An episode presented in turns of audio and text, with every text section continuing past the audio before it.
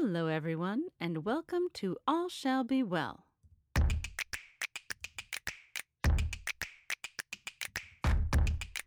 I'm Ann Boyd, host of All Shall Be Well, a podcast by InterVarsity's Women in the Academy and Professions.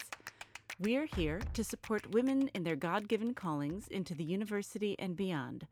So if you're a graduate student or a faculty member, an administrator or a student in professional school, a scholar in between jobs, or simply a person who supports women in the academic world, then this podcast is for you. Let me invite you into a special episode where we have the opportunity to listen into a roundtable conversation on the topic of singleness. The conversation is hosted by Karen Guzman, our director at Women in the Academy and Professions, and I'll let her introduce our four esteemed guests and some of the important questions they'll delve into, including issues around work, family, friendship, and the church. The collective wisdom revealed in this conversation is remarkable, and I felt continually impressed and grateful for the honesty and vulnerability and faithfulness of these women as we asked them to share deeply about a pretty personal topic. This conversation is well worth listening to whether or not you are single yourself. It's exactly the kind of thing that everyone, single, married, widowed, or divorced, can benefit from as we seek to build a worldwide church that honors all people and their callings without regard to their marital status. So let's dive right in. We're so glad you're here with us. Well, it is such a privilege to have four amazing women with me today to talk about the topic of singleness, specifically from the perspective of people who love Jesus and are seeking to walk with him and to follow him. You can read their full bios in the show notes, but let me briefly introduce them to you. My colleague Melody Marski serves as the Regional Director for InterVarsity's Graduate and Faculty Ministry in the Upper Midwest. Caitlin Schess is currently pursuing a P H D in Political Theology at Duke when she isn't writing or providing thoughtful commentary on various podcasts. Stephanie Bent is also a P H D student, and she's in higher education, student affairs, and international education policy at the University of Maryland. And lastly, Doctor Lisa Sung is with us. Lisa is involved in a number of projects these days, including heading to Regent College in Vancouver, where she will serve as a visiting professor beginning this fall. So welcome, friends, to this roundtable conversation. While I'd love to have the four of you in my living room for this chat, I am grateful for technology, which allows us to gather this way and to talk together. So thankful for your willingness to talk about this important topic with us. As a married person, it feels a bit awkward to host uh, a conversation about singleness. However, this topic is one that my team consistently gets asked to address. And the questions that I'd like for us to consider today are actually from conversations that we've had with women in our audience. So thank you for serving them by joining me for this discussion. American culture, especially uh, American church culture, assumes uh, often that marriage is the norm for adults and something that all women should want and work for. For our people, uh, women with callings to grad school and demanding jobs, this can sometimes be very complicated. As I think about the single women that I know, there's a spectrum of situations and experiences. Some have never been married. Some of my friends chose singleness with joy, and others wish they were married. Some were married, but now unexpectedly find themselves single again, whether by divorce or as widows. Just in my own neighborhood, there are three women who lost their husbands uh, and became widows in their early forties. in the wider culture, people are getting married later. Many are opting out of marriage entirely and are instead living with their partners. Women who are wanting to be faithful to a traditional Christian view of marriage often feel out of sync. They outnumber men in their churches, and so finding a marryable mate sometimes feels like a long shot, and many of them just throw in the towel, figuring it'll be easier to find a husband on a dating app with or without religious convictions. And the church doesn't seem to be very helpful. Is it just me, or has the church made such an idol of marriage and family that for many, it's the hardest place to be single? How have we gotten here? What does it look like to think about and live biblically regarding marriage and singleness? How do we maintain a robust, biblically faithful view of marriage and family without idolizing them? And how do we help both men and women think about these things and affirm those who experience singleness as a calling? I realize I just threw out a whole bunch of questions, but I'm looking forward to hearing what you what you think about those things. I actually have some thoughts on maybe some churches that I've been a part of that have been really helpful for me to think more positively about being single.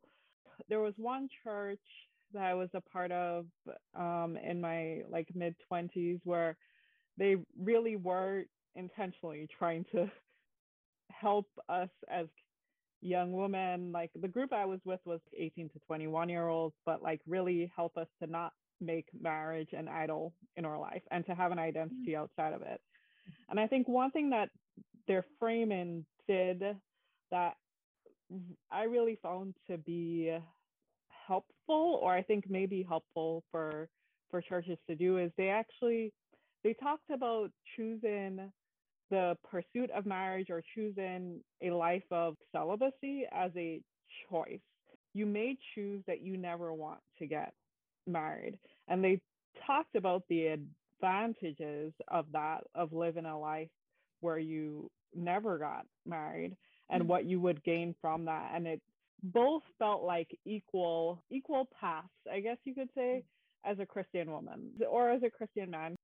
Put in that as a choice and you could choose singleness made it seem a little bit more of like a legitimate place to be in life. Even if you were still had an interest in marriage, that there were things that you could get out of life while you were single, and defining what that what that meant.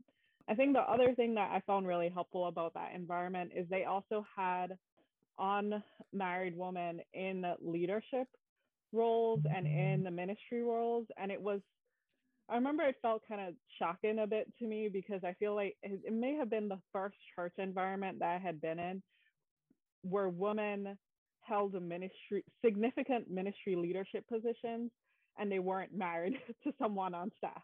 Seeing a single woman as a legitimate Christian was also helpful about that environment.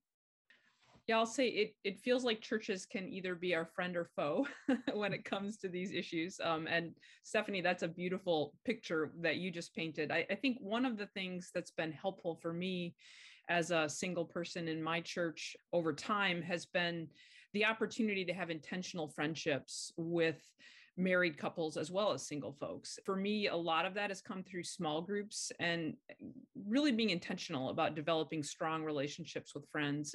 I think it does help.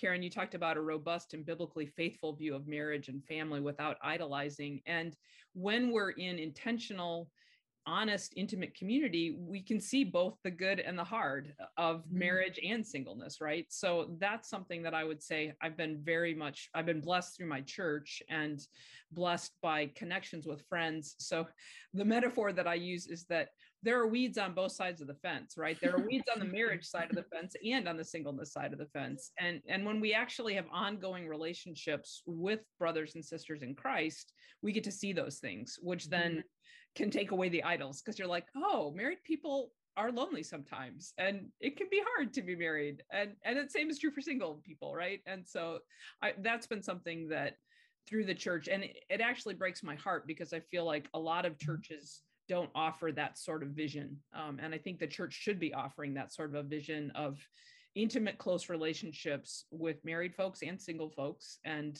doing life together over the long haul. Mm-hmm.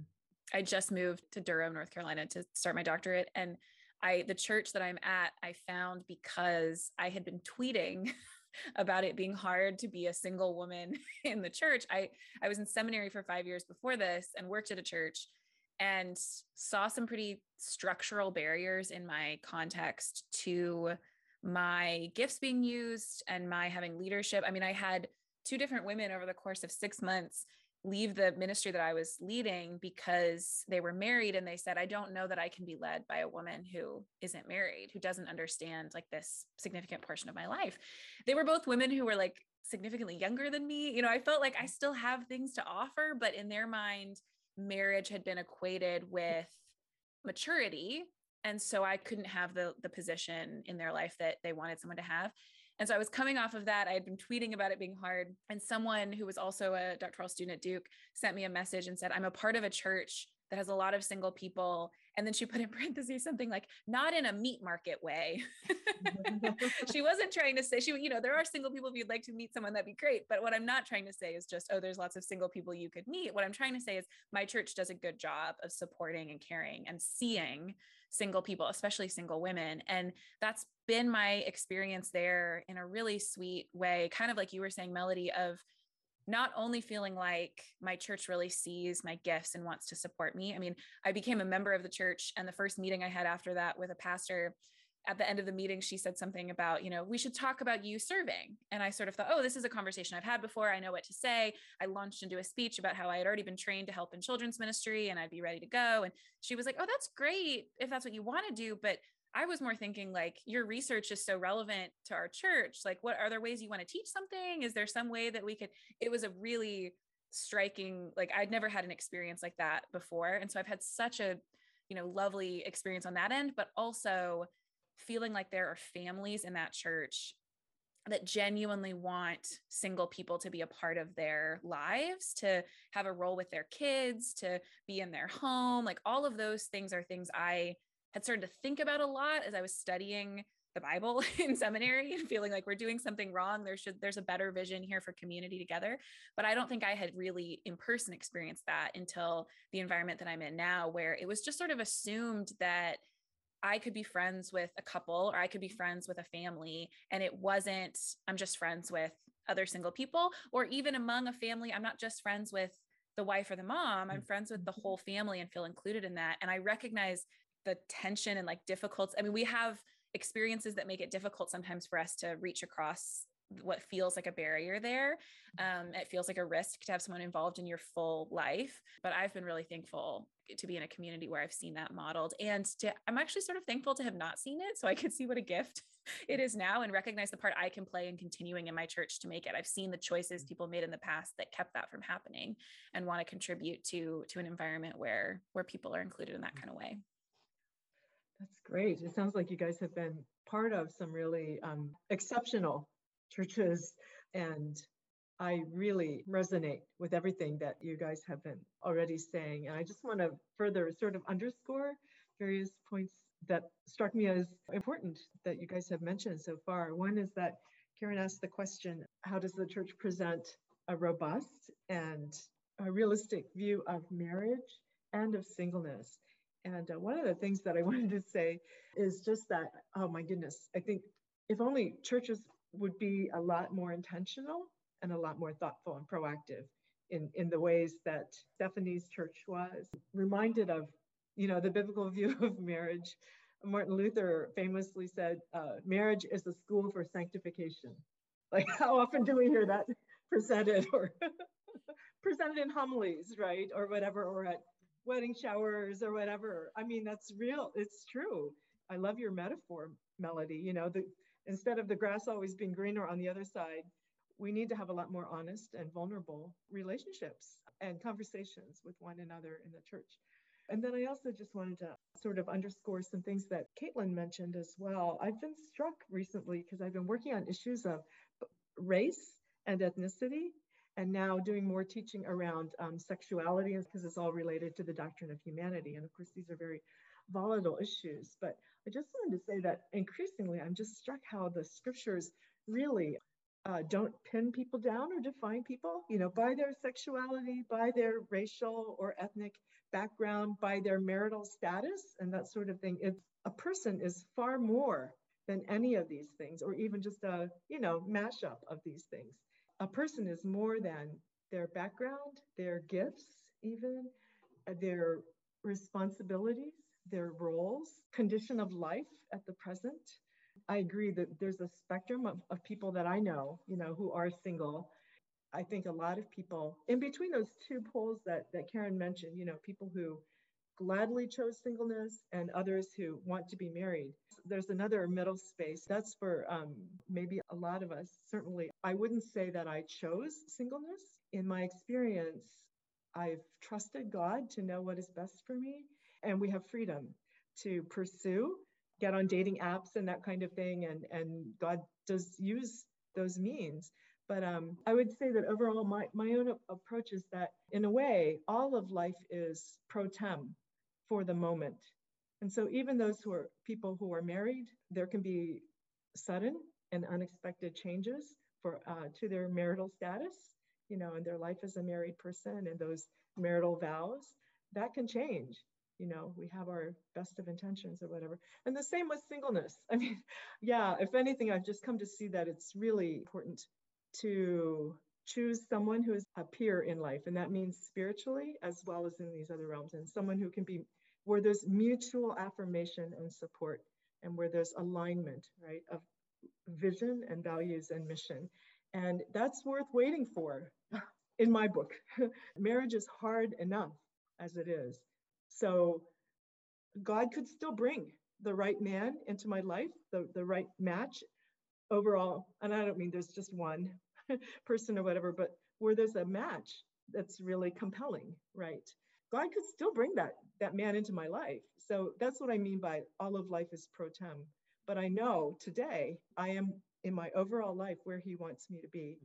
And his grace really has to be a reality, because statistically, marriage is the norm, in statistical norm in society and in the church. And as Karen said, women outnumber men in churches. So does that mean that all Christian women are consigned to a lesser and a deficient life because there isn't a suitable peer? No, absolutely not, in my experience. So it's worth waiting for, praying, waiting for. Something that stood out to me, particularly when Caitlin and Melody were talking, was the importance of friendships. I mean, I think friendships are important for married folks as well, but I think that's also part of the way that you create an environment that's welcoming, I think, in churches for single folks. Um, and a lot of the churches where I have felt comfortable being single, there is also a lot of conversations happening around friendships and what it means to be a good friend, not just what it means to be a good husband or wife, or what does it mean to be loving in your various communities, whether it's your professional community or your different extended family or things like that. And so kind of given that definition for how to be a Christian for all different types of relationships is helpful. And I think it, for me, th- that aspect of it goes a little bit to what you may be talking about too, Lisa, of having a purpose in life that can exist without being married, and being able to like work and walk in those purposes and not waiting to be married for that to be the beginning of your purpose in life, that you can define yourself and de- define who you are. And some of that is through being intentional with the relationships that exist in your life, but also kind of working, walking out your various call-ins, I think, and not waiting to be married to, mm. to feel like the call-in's affirmed. So. Yeah, I have a uh, faculty friend who grew up in a, a home that made it very clear to her that her main goal was to get married and to basically prepare herself to be a good wife and, you know, mother. And so she asked if she could go to college, and her folks said, sure, until, you know, you get married. So she finished her undergrad degree, and then she asked if she could go on to grad school. Oh, sure, you can go to grad school until your husband comes along. Well, she made her way through her master's program. She made her way through a P H D program. She fell in love with research. She fell in love with her discipline. And now she's on faculty and has a strong sense of call to that. She did end up getting married, but it is sort of funny that her... Uh, It, it was very clear to her, Stephanie, that she was called to these other things, and that's what she needed to prepare for, right? And then, and then God brought this guy into her life. Well, related to that, sometimes our families, their comments, their attitudes can be uniquely painful. Uh, I have another faculty friend who's bright and fun and engaging. She does amazing work, and it's and and really important research and writing. But every holiday when she's with her extended family, she's told things like, well, you know, if you weren't so smart and uppity, you'd be married with a family by now. Curious if any of you have, have had those sorts of experiences, or if your friends have, and how do you navigate that kind of challenge? You know, when I, when my younger sister got married um, a few years ago, I was around all this extended family, and it just so happened that two days before she got married, the day that I got on a plane to go to the wedding and see her, I turned in the manuscript for my first book. And it felt like this big accomplishment and this really, I mean, just like an unexpected thing. And I went to the wedding, and I already had lots of kind of mixed feelings about the whole thing. I was stressed about being near family for the reasons that you've described. And I was um, sad about my sister. I felt like we were one team and she was being, you know, taken away from me. And um, so I had all these mixed feelings, and I had a family member at the wedding. I had a couple of family members at the wedding ask the usual kind of like, well, when are you getting married? Or I thought you went to seminary to meet a man. How has that not happened yet? You know, but the most difficult one was when someone finally did kind of explicitly say, because I was starting at that point to talk about applying to P H D programs, someone did kind of say, well, you know, you're narrowing your chances. The more school you do, the harder it will be. The more successful you are, the harder it will be. And I think, I mean, as you've described, the reason it was disappointing was it it so clearly biased one kind of life over another kind of life, as if I would make different choices if they were right, because they're not totally wrong, that there are some unique challenges to being well-educated, to having some success, to having, having prioritized a career at least. And yet the assumption was like, well, and of course that's bad. Like the fact that you have less options, like, of course that's worse than, you know, if you had just not done those things. And for me, it's been a lot of, I mean, I've had great conversations with family members over the years about how strong of an emphasis there had been in our family about marriage, to the point where a dear aunt of mine, like years later, apologized for giving me a book in high school that had really prioritized marriage as a woman's calling, essentially, and was really distraught over it. Like her eyes had really been open to some of the ways this messaging could harm women in particular. And so there's been moments of redemption and healing in that. But I also think it's just helped me realize the way we value marriage is imbalanced. But the way we value all sorts of kind of markers of success is also imbalanced. Mm-hmm. And I don't want to tell my family members, hey, don't value marriage, value how educated I am, or value if I got a book published, or value, I want you to value those things to the same degree you value marriage, which is to say all of those things a, a rung beneath the character that I am, that's being built in me by the Holy Spirit, the relationships that I have, the community that I'm like, I want those things to be primary and marriage to be lowered, but also some of these other things to be lowered mm-hmm. for men and for women, to kind of have a better sense that these other things in my life should be celebrated and honored. And I wish that there were better ways to celebrate and honor the milestones that have been significant to me, the way that my sister's kind of milestones have been celebrated. But I also want us to just, that's been a helpful way for me and my family to reevaluate, like, what do we really think is most valuable in a human life, single or married? And either way, those haven't been always the right things that should be prioritized. That's great. Thanks, Caitlin. I feel like I've I've had different struggles, some from friends. Like I had a friend who once told me something, I don't remember her exact words, but was something towards the effect of I was too strong um, or like too much of a leader to to end up in a relationship with a man. Like that was kind of her philosophy, and it it rubbed me the wrong way. But I think when I think about that, like how I responded to that, and then how I responded to some of the challenges that my family has placed on me, is that I also value authenticity and being who I am in all spaces in a way that feels authentic to me.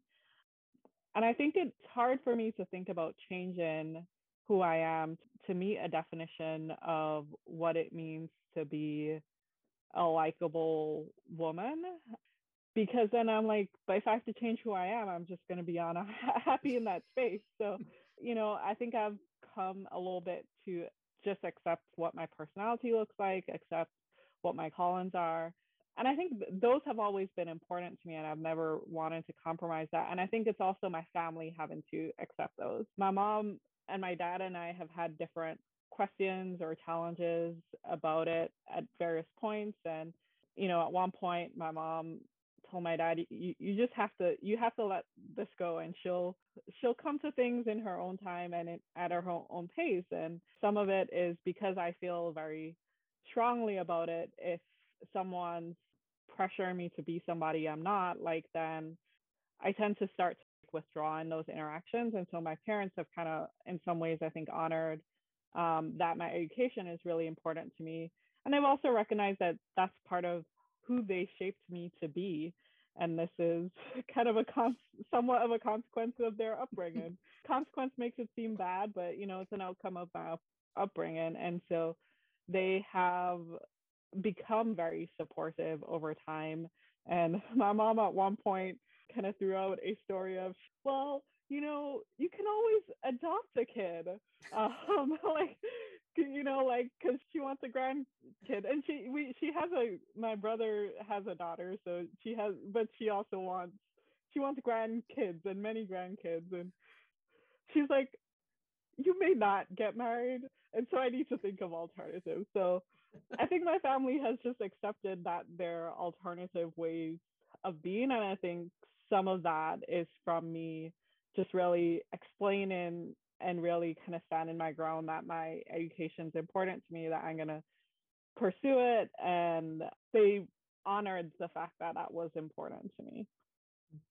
But it took time. It's not, it wasn't perfect.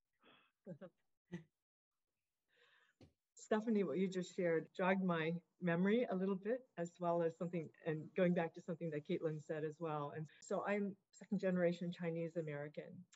And so I'm very aware, at least in more traditional Asian culture, it is almost outside the box, completely outside of the box, not to be married and to have children. And so the, the time that I've spent in both Chinese American Christian communities, and then also even in seminary, my uh, roommate was Korean American. And so because we were friends, all of her Korean friends, other seminarians, felt completely free to ask me every time they saw me, so any good news?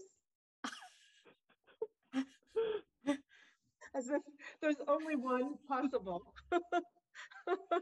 message of good news. And I, that was like a daily litany for, for three years, you know, that sort of thing. And I was reminded of this. And I'll just say I am um, north of fifty years old, right? Um, recently, last fall, I was at a gathering, a Chinese American church. I hadn't, there was a couple that had moved back to the Chicago area who I had known twenty, twenty-five years ago. And the first thing the wife said to me is, are you still single? So I want to say that certain cultures and non-white cultures, uh, this is really at the forefront, and it's, it's a reality that we have to contend with. And so that can make mm-hmm. um, church family, quote unquote, singularly Um, painful and discouraging.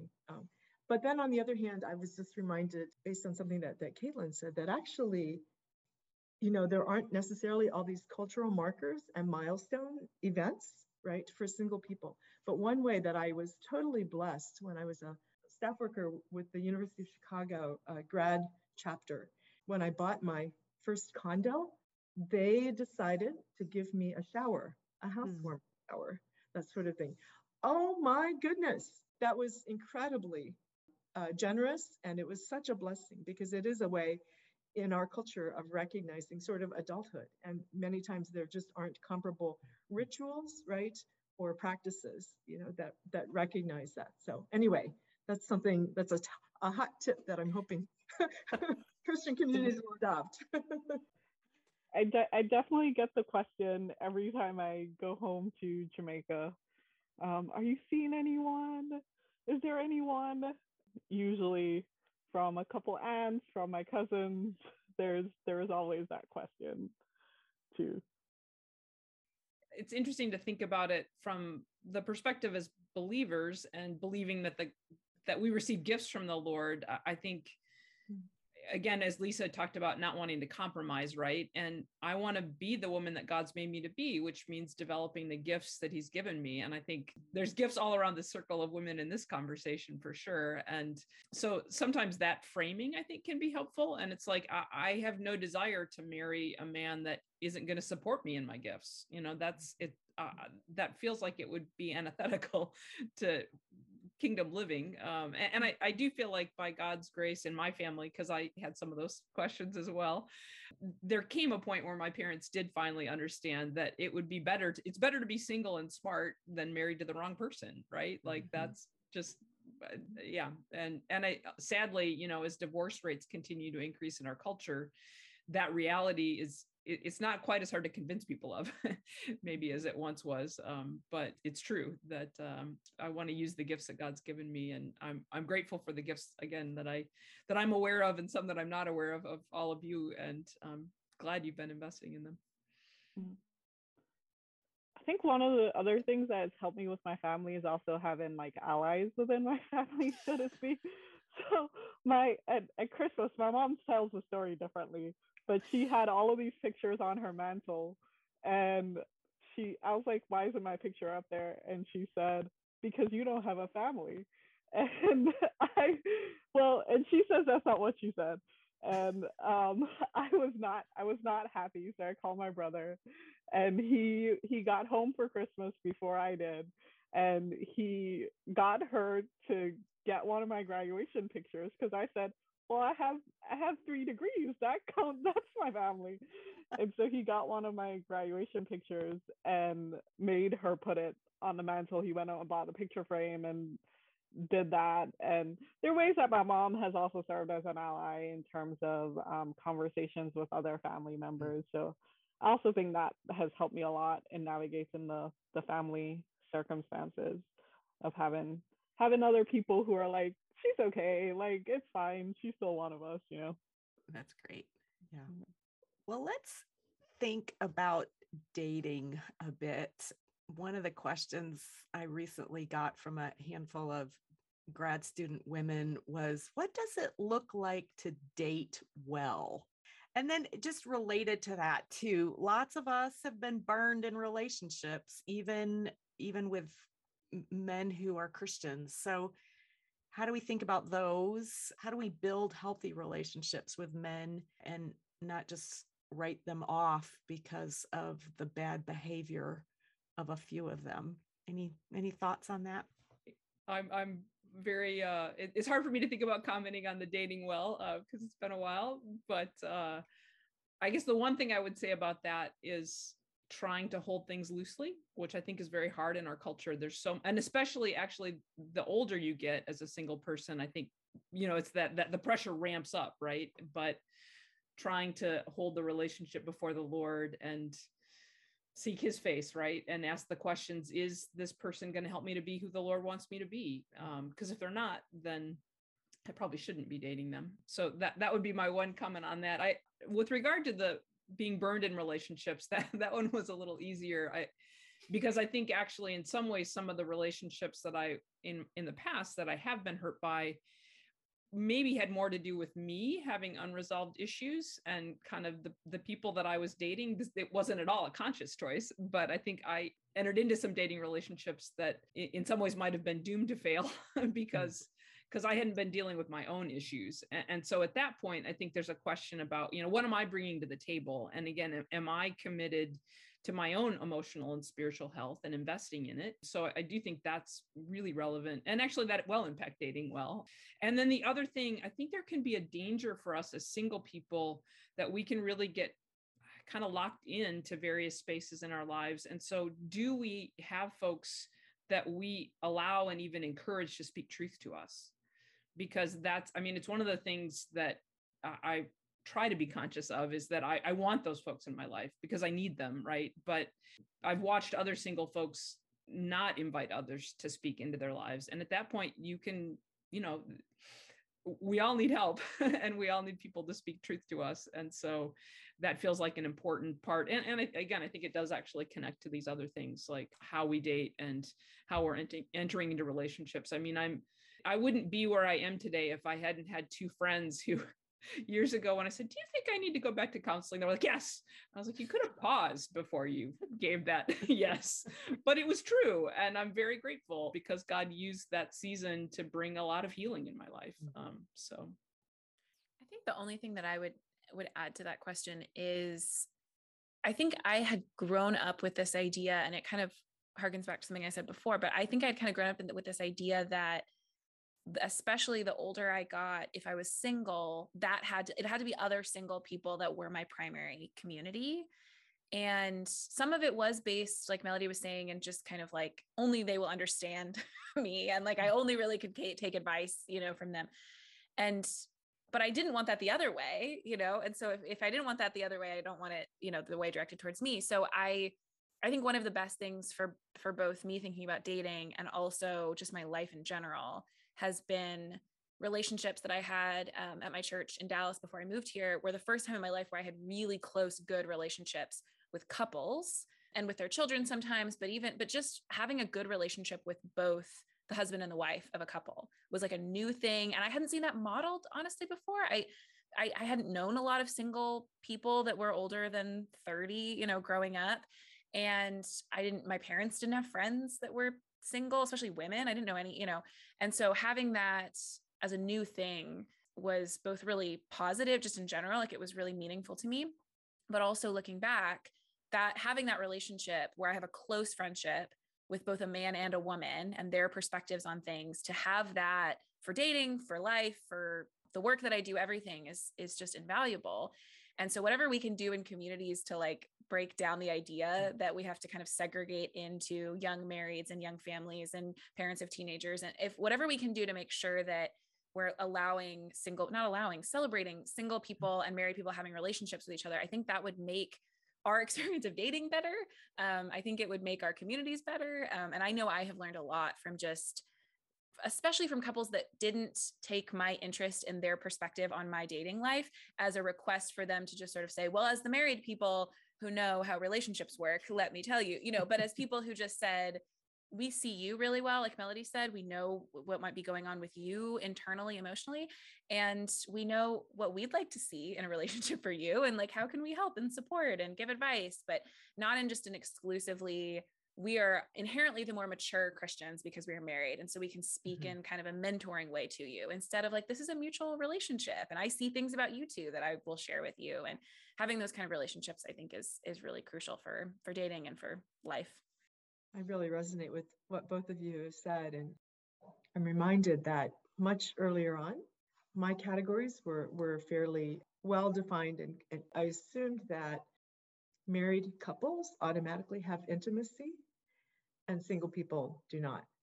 I've come over the years to recognize that actually there are a lot of marriages that are outwardly intact and they're life partnerships on com- common projects, but there isn't actually, there isn't the kind of uh, knowing and being known, being able to speak the truth with one another, speak the truth to one another, you know, the iron sharpening iron, as well as the supporting, right, and building up and affirming. So that's, that's just the reality. So my, my categories, my assumptions that, oh, because I'm single, you know, I lack intimacy and there's that sort of thing.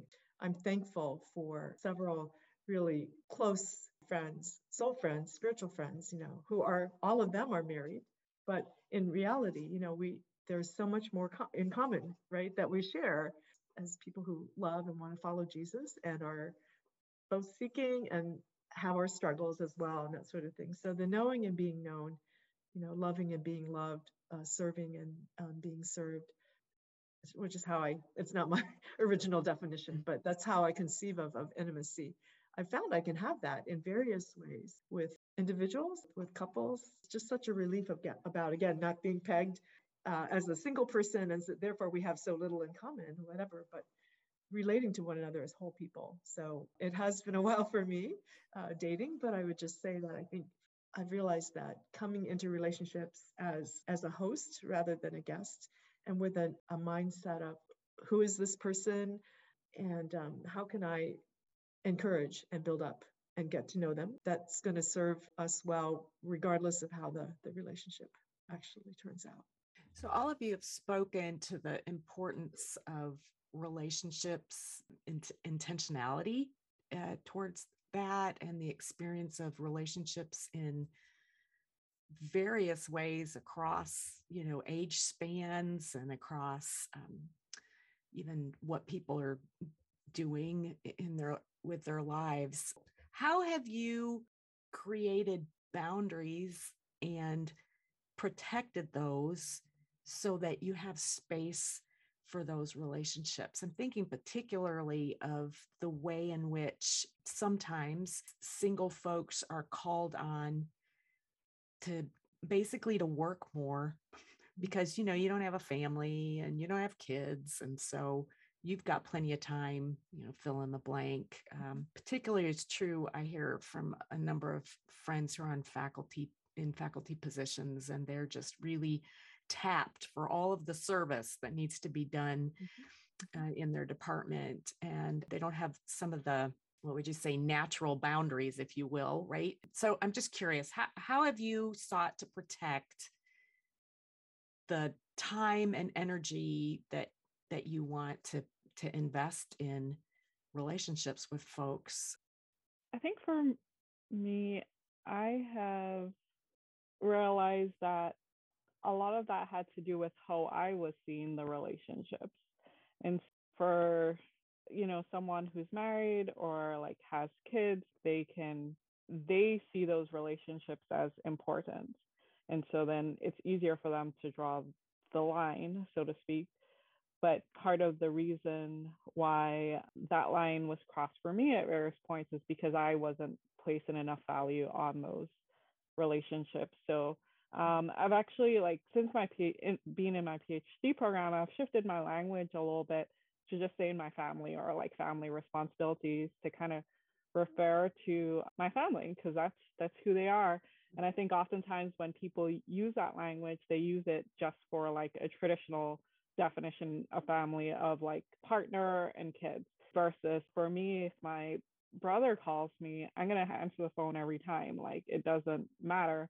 But some people would say, since it's your brother, like, you don't need to answer the phone, but that relationship is important to me. So I have had to shift how I see the relationships in my life as, as seeing them as not things that I can make compromises on, so to speak, because they're not as important, but seeing them as central to, to my life and saying, no, this is something I have to make time for. And so I need to say no to X, Y, and Z because I have to, I have to do this. I felt like it was a little bit more of my own shift rather than a shift in people around me, because when I made that shift, people honored it. Mm, yeah. Uh, when I was uh, interviewing for PhD programs last year, the advisor that I was uh, applying for at a different program that I'm at now had been single during his PhD program. And during the interview, he said something, I, I think it's because I asked during the portion where they're like, do you have any questions? I said, well, honestly, like, I'm going to be in a program, regardless if it's this one or not, like you, I have this wealth of knowledge in front of me. Like, what would you suggest I do to continue to prepare? And he said something about how difficult it was to be single during his program. And I could see some of the other people in the room were surprised um, because I think their assumption was, well, it should be easier because you can pick up and move wherever and you have all this free time to, to study. And, and he said, but, but, and I think he could tell that they were kind of surprised. And he said, you know, I was taking care of everything, you know, if it's cooking or cleaning, it's the house, it's car stuff. Yeah. It's, you know, whatever, finance it. Like it's, everything is me. I don't have anyone else that I'm sharing that with. And, and now that I've, you know, I was looking at all these theology programs across a range of, of traditions, but in a lot of them still really impacted by evangelical church kind of norms around gender. And so the assumption in most of these programs was most of the people coming into them are a man who will have the freedom to do the work that he's doing because his wife is taking care of a lot of other things. And it's true in my program that all of the men are married and all of the women are single. And so there's this wow. really like difficult dynamic of, on one hand, there can be difficulties with us relating to them. On the other hand, we're, we feel like we're taking on more, even though we recognize, you know, especially the ones who have kids, that's a whole other thing that we are not dealing with, you know, recognizing, like we've said a bunch of times, there's the pros and cons on both sides and everything's, you know, everyone has difficulties, but it's been helpful for me hearing someone who now is married and, and has children and who is much further along in his career say, this is harder because you are taking on so much of that work yourself. And I think kind of like Stephanie said, it helped frame my thinking about this to advocate for myself better, as opposed to just sort of, just sort of leading into the assumptions that I knew people would have, that I had lots of free time. It helped me really from the get-go advocate for myself and articulate well what I needed to have a full life. And that was also a shift too, to just think it's easier, at least it has been for me, not having a family, quote unquote, with me. It's been easier to think my entire life is my job and find all of my meaning and fulfillment there. And it has been a shift to go, you know, what would it look like for me to live a full flourishing life that includes things I love that are not my job, things that, you know, I do with friends and have strong relationships. And what does it take to build that, which requires both pushing back against assumptions that people have, or even directions that they will give. And then, as Stephanie said, kind of internally figuring out, it won't be as built in for me to mm-hmm. think, okay, here's family, here's work, here's, instead I have to go, I've, I'm coming to creating that category for myself and making sure that I know how to advocate for myself well. Mm-hmm. Mm-hmm. Yeah. I agree with a lot of things Caitlin said about just struggles with grad school and being single, single. But the other thing that I would add to it is I think it also makes community feel a little bit harder, or like, because it's not it's not built in, you're not coming you're not coming with your people, so to speak. So no, you have to find find your people. And I'm in a program where like folks have a lot of varied commitments, um, whether it be like full-time work or family commitments, so that community became a little bit harder to find. And so I think that's the, like the the struggle with being with being single in grad school, is that you have to intentionally seek out the community and intentionally like prioritize it. Yeah, which is one of the beautiful things that Caitlin shared on the yeah. at the beginning of the call, was the fact that some women reached yeah. out to her right as she was beginning and included her and invited her into that space. Yeah. The first, you know, first like week that it was public information where I was going to school, I had people going, we watch The Bachelor every Tuesday. Like, do you want to come? It was just not the kind of, you know, um, it was a crossing of the like professional, it was just like right off the bat, like, do you want to just be in my house and like be a part of my life, was sweet. And I, now I told you earlier, Karen, like I, it's something that I want to make sure that I'm passing on. That that's a tradition among the women in my program that I said are overwhelmingly single and the men are overwhelmingly married. My year, it's totally that way. That's a tradition I want to hand on, to be like, I'm going to be intentional about reaching out to those new, those new women who come in. Yeah, that's lovely. That's great. I think the only thing that I would want to add, which just simply reinforces what Stephanie and Caitlin have said, is that finding your people, right? It's really in some ways a matter of cobbling together, and not, ne- not necessarily, certainly in, in all cases, expecting to find community there in your academic program with your classmates. Um, in my experience, when I did, when I was going through my PhD program, um, the church that I was attending, it was predominantly not only an all-white church, it was a homeschooling mother church, that sort of thing. So I went to a gathering for women who had started attending the church in the last year and a half. I was literally the only professional woman in the room, and there was just no way to connect, that sort of thing. So, I mean, being intentional, right, about the relationships where there's, they're really substantive and and that are life-giving, right? That's really crucial, and it's wonderful if, when you can find it, you know, in your local church, uh, as Caitlin has. That's wonderful, you know, but there are all kinds of situations out there. And so in my case, finding my community, it's with friends in different churches, and we're not all local and that sort of thing or whatever, but just finding ways to be really intentional about that, about having whatever, monthly calls, texting, making sure that there are people that I can process life with. And I think that's a perhaps a uniquely difficult thing for single women who are living alone, you know, who maybe don't have a roommate or housemate or whatever. You don't have someone to process the day with, even just to say, this happened, you know, that sort of thing on a daily basis. And so in some ways we need to be, certainly be more intentional in our relationship with God about it, but also to have these relationships that are really mutual there. Yeah. Yeah, I would agree with everything that's been said. I, I do think that intentionality piece is really important. So, and realizing that things will, will shift through the years, right? So, and even we've all been through a global pandemic, right? So we, we couldn't be with people, even if they were local, but I found in my own life, the Lord opened up other spaces um, and grew other relationships. Um, so I'm very grateful for that. And texting groups can be really helpful.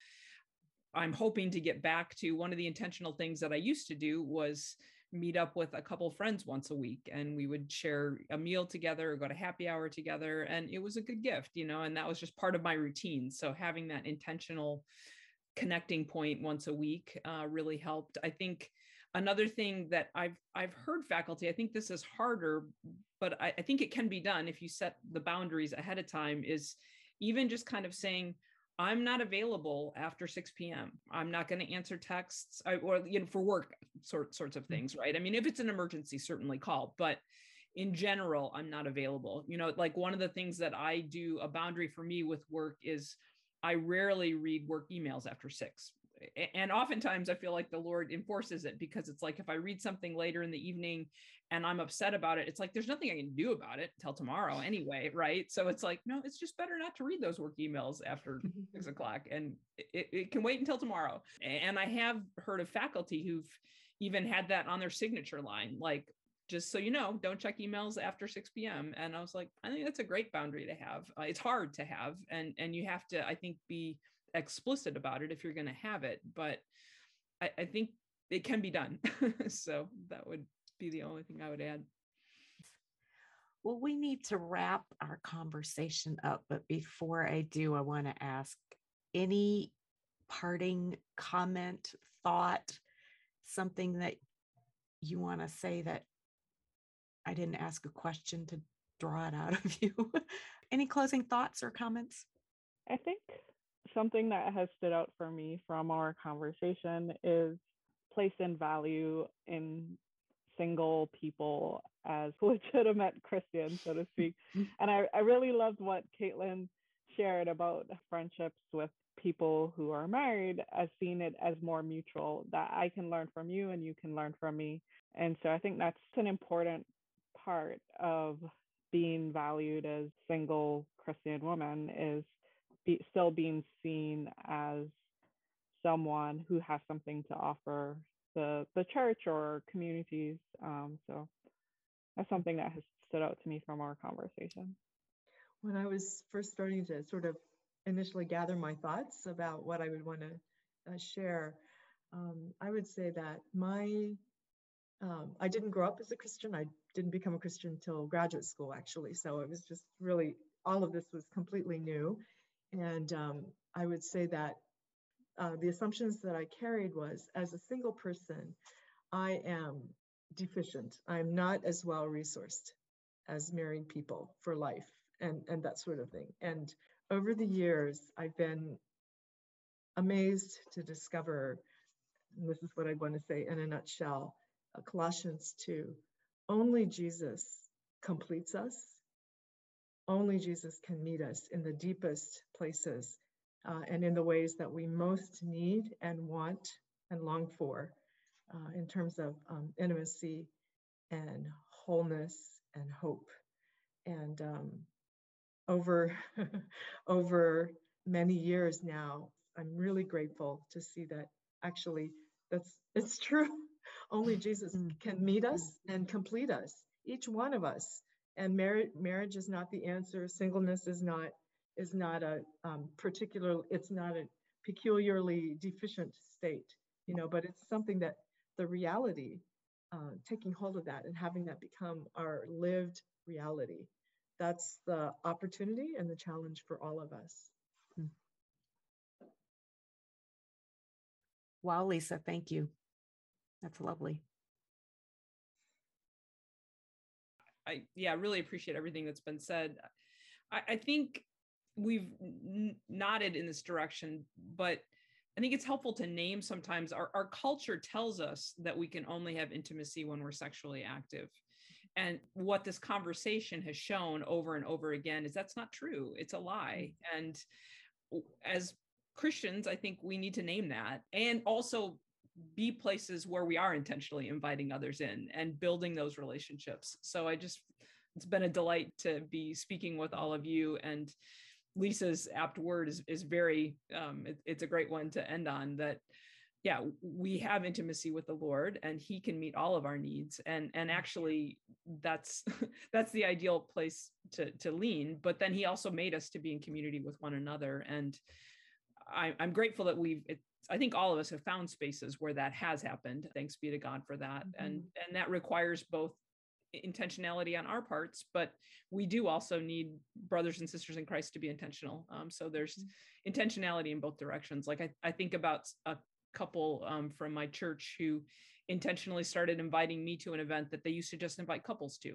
And that was a good gift. And that was a mm-hmm. choice that they made. And again, we've, we've heard of others like that. So I'm grateful for those things. Yeah.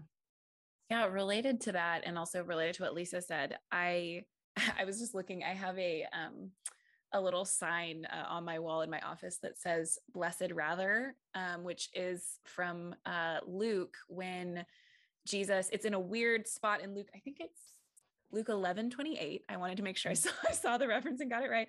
It's when, um, it's like couched between two other strange stories, this like w- just few verse little interaction where a woman praises Jesus through his mother and says, blessed is the woman who birthed and nursed you.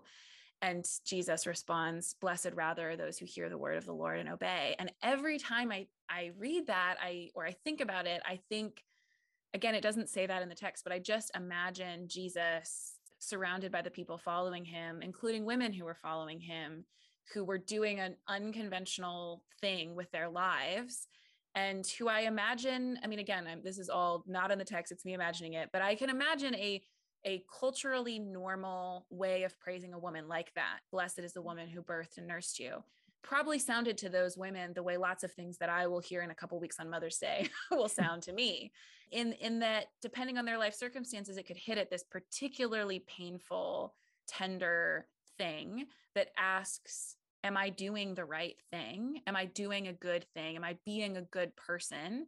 And ultimately, if they're following Jesus, there's, there's that other added element of like, am I doing what God would have me to do? Does God value things that I am not doing higher than the things that I am doing? And just imagining Jesus responding in that moment, not just to rebuke this random woman, but to really reorient what we value in our culture from mm-hmm. just this one role that this woman had, the best thing that she could possibly do, right, is produce a male son who would do something significant. Instead, saying, blessed rather are those who hear the word of the Lord and obey, which both elevates the work of the women following him, doing this strange thing, and yet sounds very similar to what Elizabeth says about his mother Mary earlier in Luke. Blessed are you among women, for you have heard the word of you have heard the word of the Lord and obeyed, essentially. Um, so to just have that be the standard against which we think about our lives um, has changed how I think about things, not only because it sort of rebukes this cultural narrative, but because it replaces it with this other one, hear the word of the Lord and obey. I love that. Can I just say that? Because it, it really puts it, the onus back on each one of us to hear from the Lord, and the Lord's call is individualized. And so we have to be in this continually mm. listening, hearing relationship. It's unique and it's distinct. So I love that, Caitlin. Thank you. Mm. Well, thank all of you for coming and for being candid and honest and talking with me about all of these things. I really do think this conversation will be a gift to uh, the women who listen to it, uh, men too, for that matter, right? And, and even as we've said, whether they're married or single, uh, this conversation will be a gift as we think about what does it mean to listen to God, to hear what he has for each of us, and to follow it with all of our energy, right? And uh, and and that takes us into all kinds of different places throughout the season, seasons uh, in our life. So thank you. Thanks for coming. Thanks for spending time with me today. Maybe one day we actually can do it in my living room with a beverage of choice and some chocolate for sure. Uh, but until then, I'm grateful for Zoom and grateful for the four of you and for the work that you're doing, for beyond the work that you're doing, for who you are and how God is growing you and using you as influencers in each of the places where you are. What I loved most about this conversation was the way it all boiled down to the ability of each one of us to listen for God's unique call on our lives, as varied as that may be. It's a hard lesson to learn, both for our culture and the church, but it's a very important question to explore. I'm grateful to deepen my thinking about this along with these women and along with you, our listeners. So, thank you for being here with us. And if you listen all the way to the end of the credits, I'll end with a reading from Colossians two, a key text that Lisa Sung refers to at the end of the conversation. All Shall Be Well is hosted by me, Ann Boyd, and is a production of InterVarsity's Women in the Academy and Professions. We acknowledge that the opinions of our guests may not necessarily represent the ministry, doctrine, or policies of InterVarsity. You can find more information about our podcast and the other cool things we are doing at the well dot intervarsity dot org. Our work is funded solely through the donations of our listeners and supporters.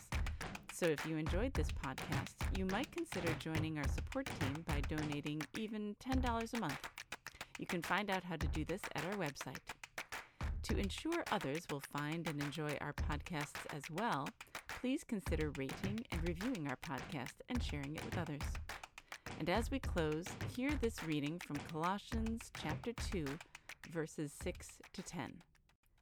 So then, just as you received Christ Jesus as Lord, continue to live your lives in him, rooted and built up in him, strengthened in the faith as you were taught, and overflowing with thankfulness.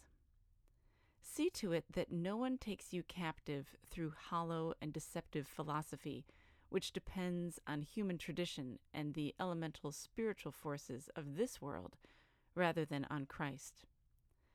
For in Christ all the fullness of the deity lives in bodily form, and in Christ you have been brought to fullness.